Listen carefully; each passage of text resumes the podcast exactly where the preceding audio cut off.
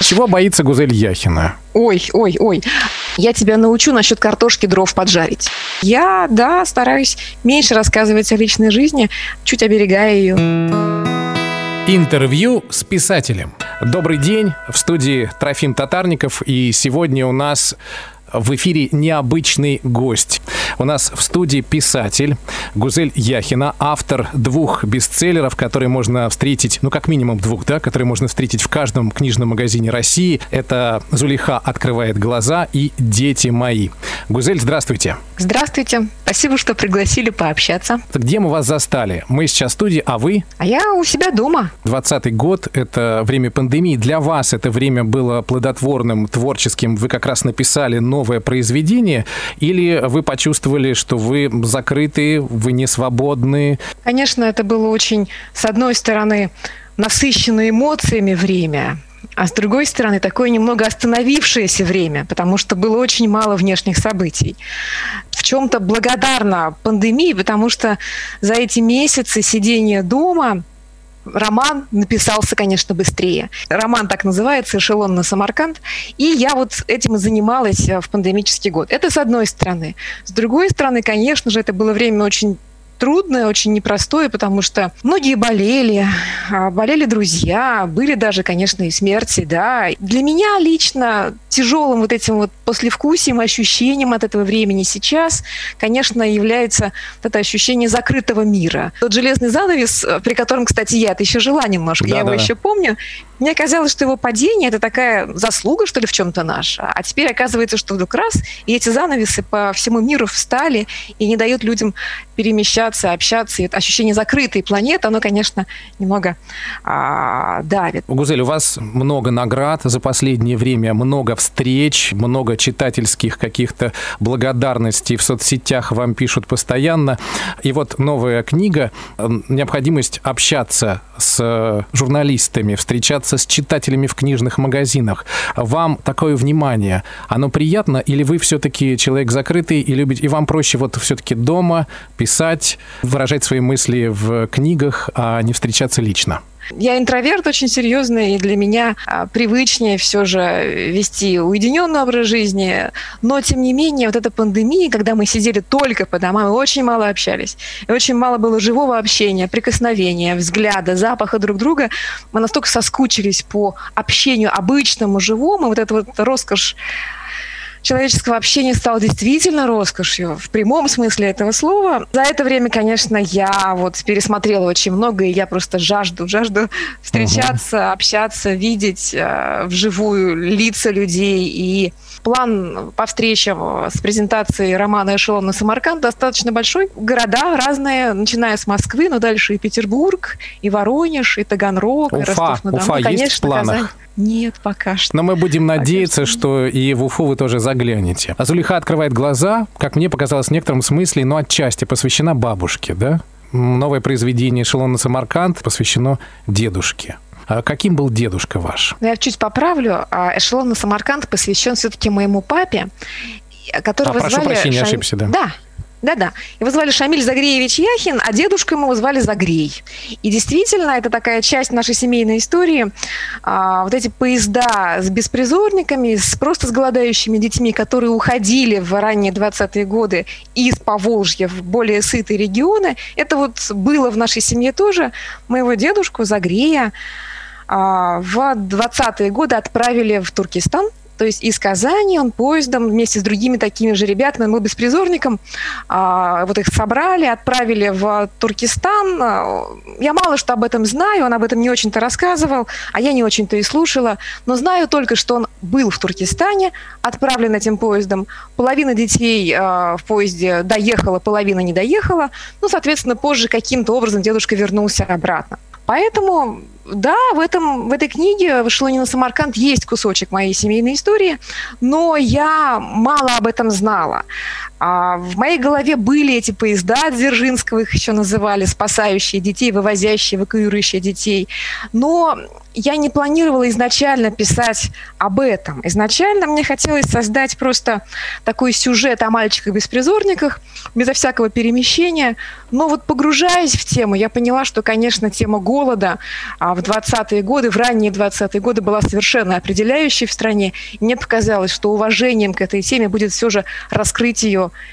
сильнее, больше, глубже. И я вот решила, что буду писать роман о голоде в Поволжье.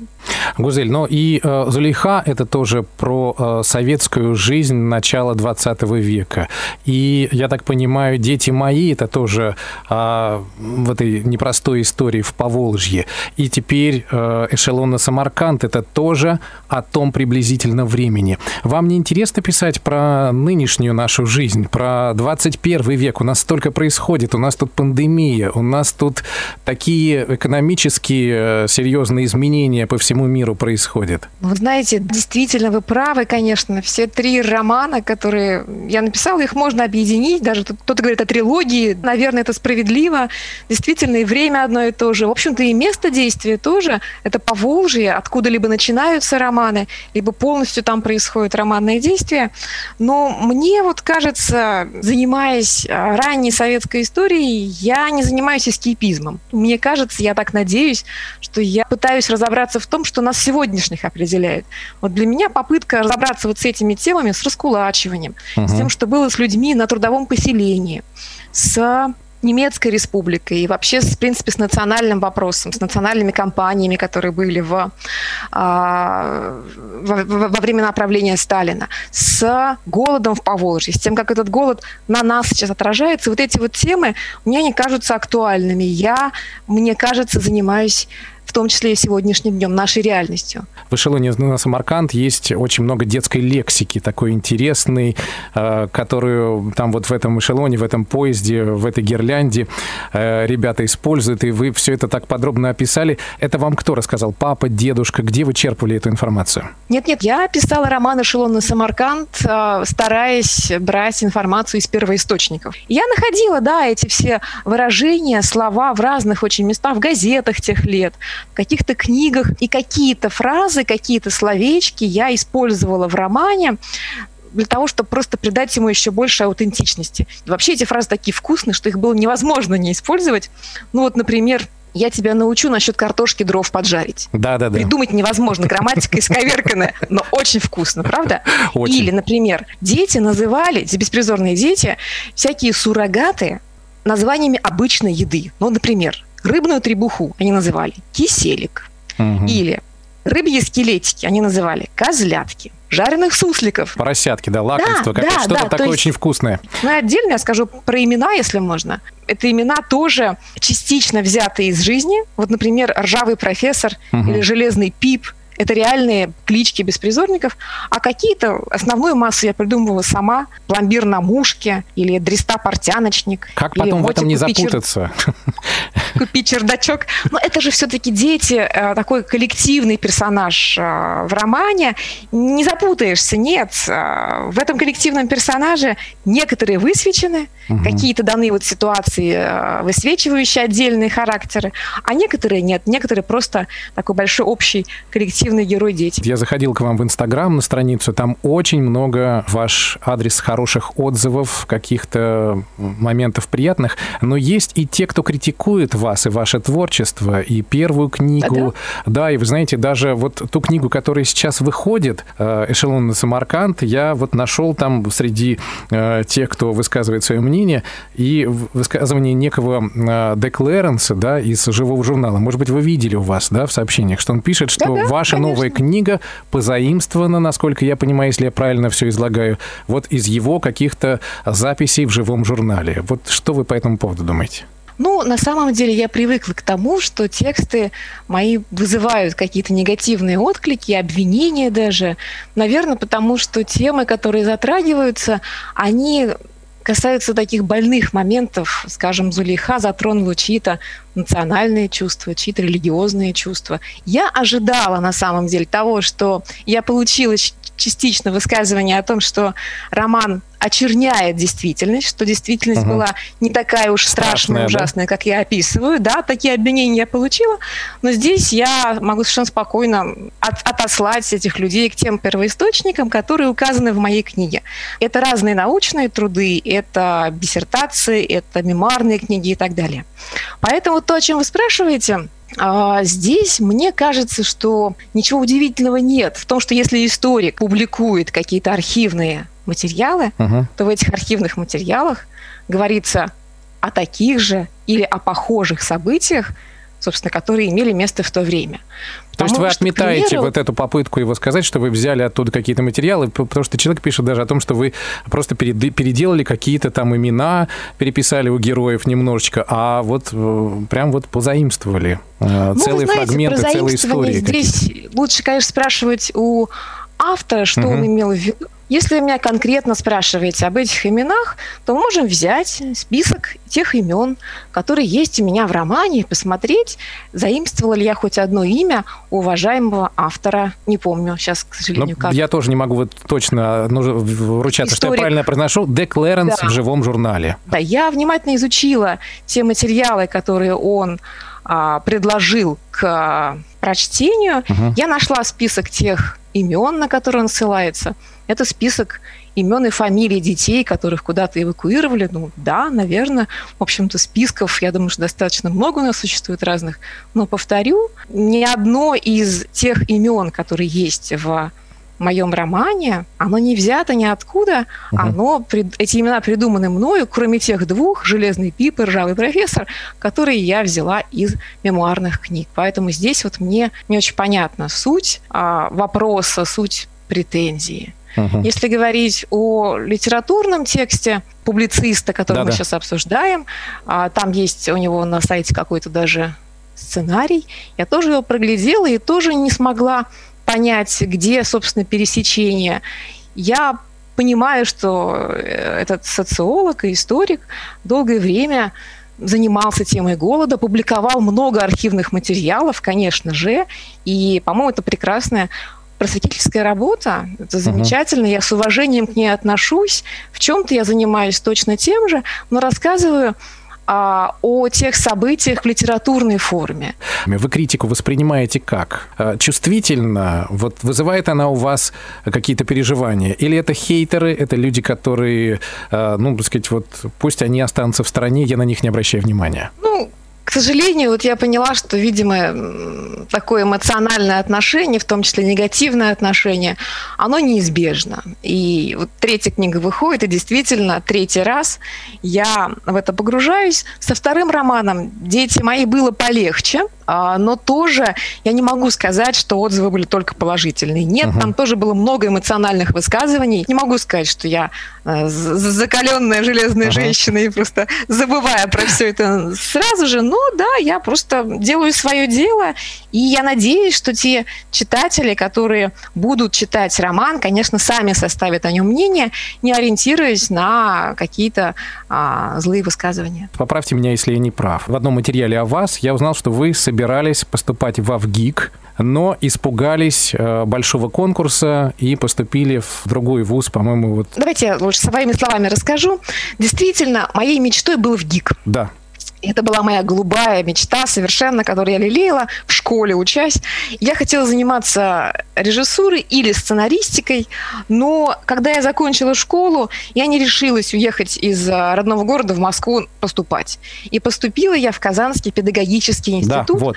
Что-то вообще может вас напугать? Вот вы э, чего-то боитесь? Что вот вы... угодно. Ну, да например, чего боится Гузель Яхина? Ой, ой, ой. Ну, достаточно много об этом рассказывала. Были очень большие, конечно, страхи, связанные, к примеру, с выходом второй книги.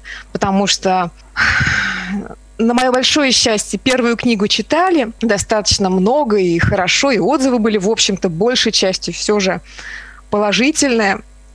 Но я боялась, что вторая угу. книга выйдет хуже. Я боялась, что второй текст выйдет слабее, что страх не оправдать, не да? Страх не оправдать читательские надежды.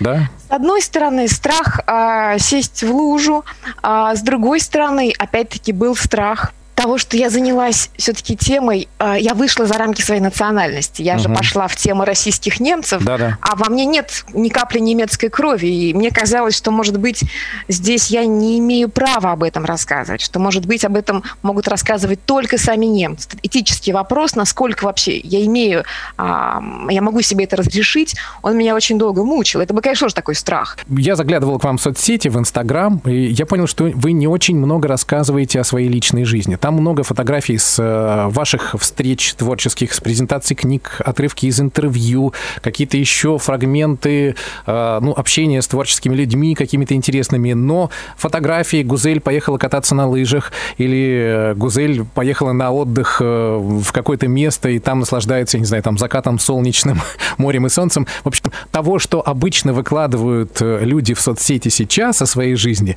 я там не нашел. Почему?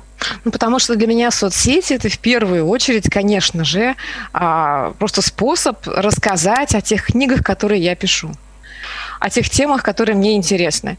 То есть вообще вам это не интересно рассказывать о себе? В общем-то, у нас так сузилось и так уже благодаря интернету это пространство личной жизни, что полностью его распахивать и садиться в стеклянный какой-то куб мне кажется, не стоит. Здесь наоборот э, вопрос в том, где ты выставишь границу между собой и миром. Вот это вопрос, мне кажется, для сегодняшнего дня он актуальный.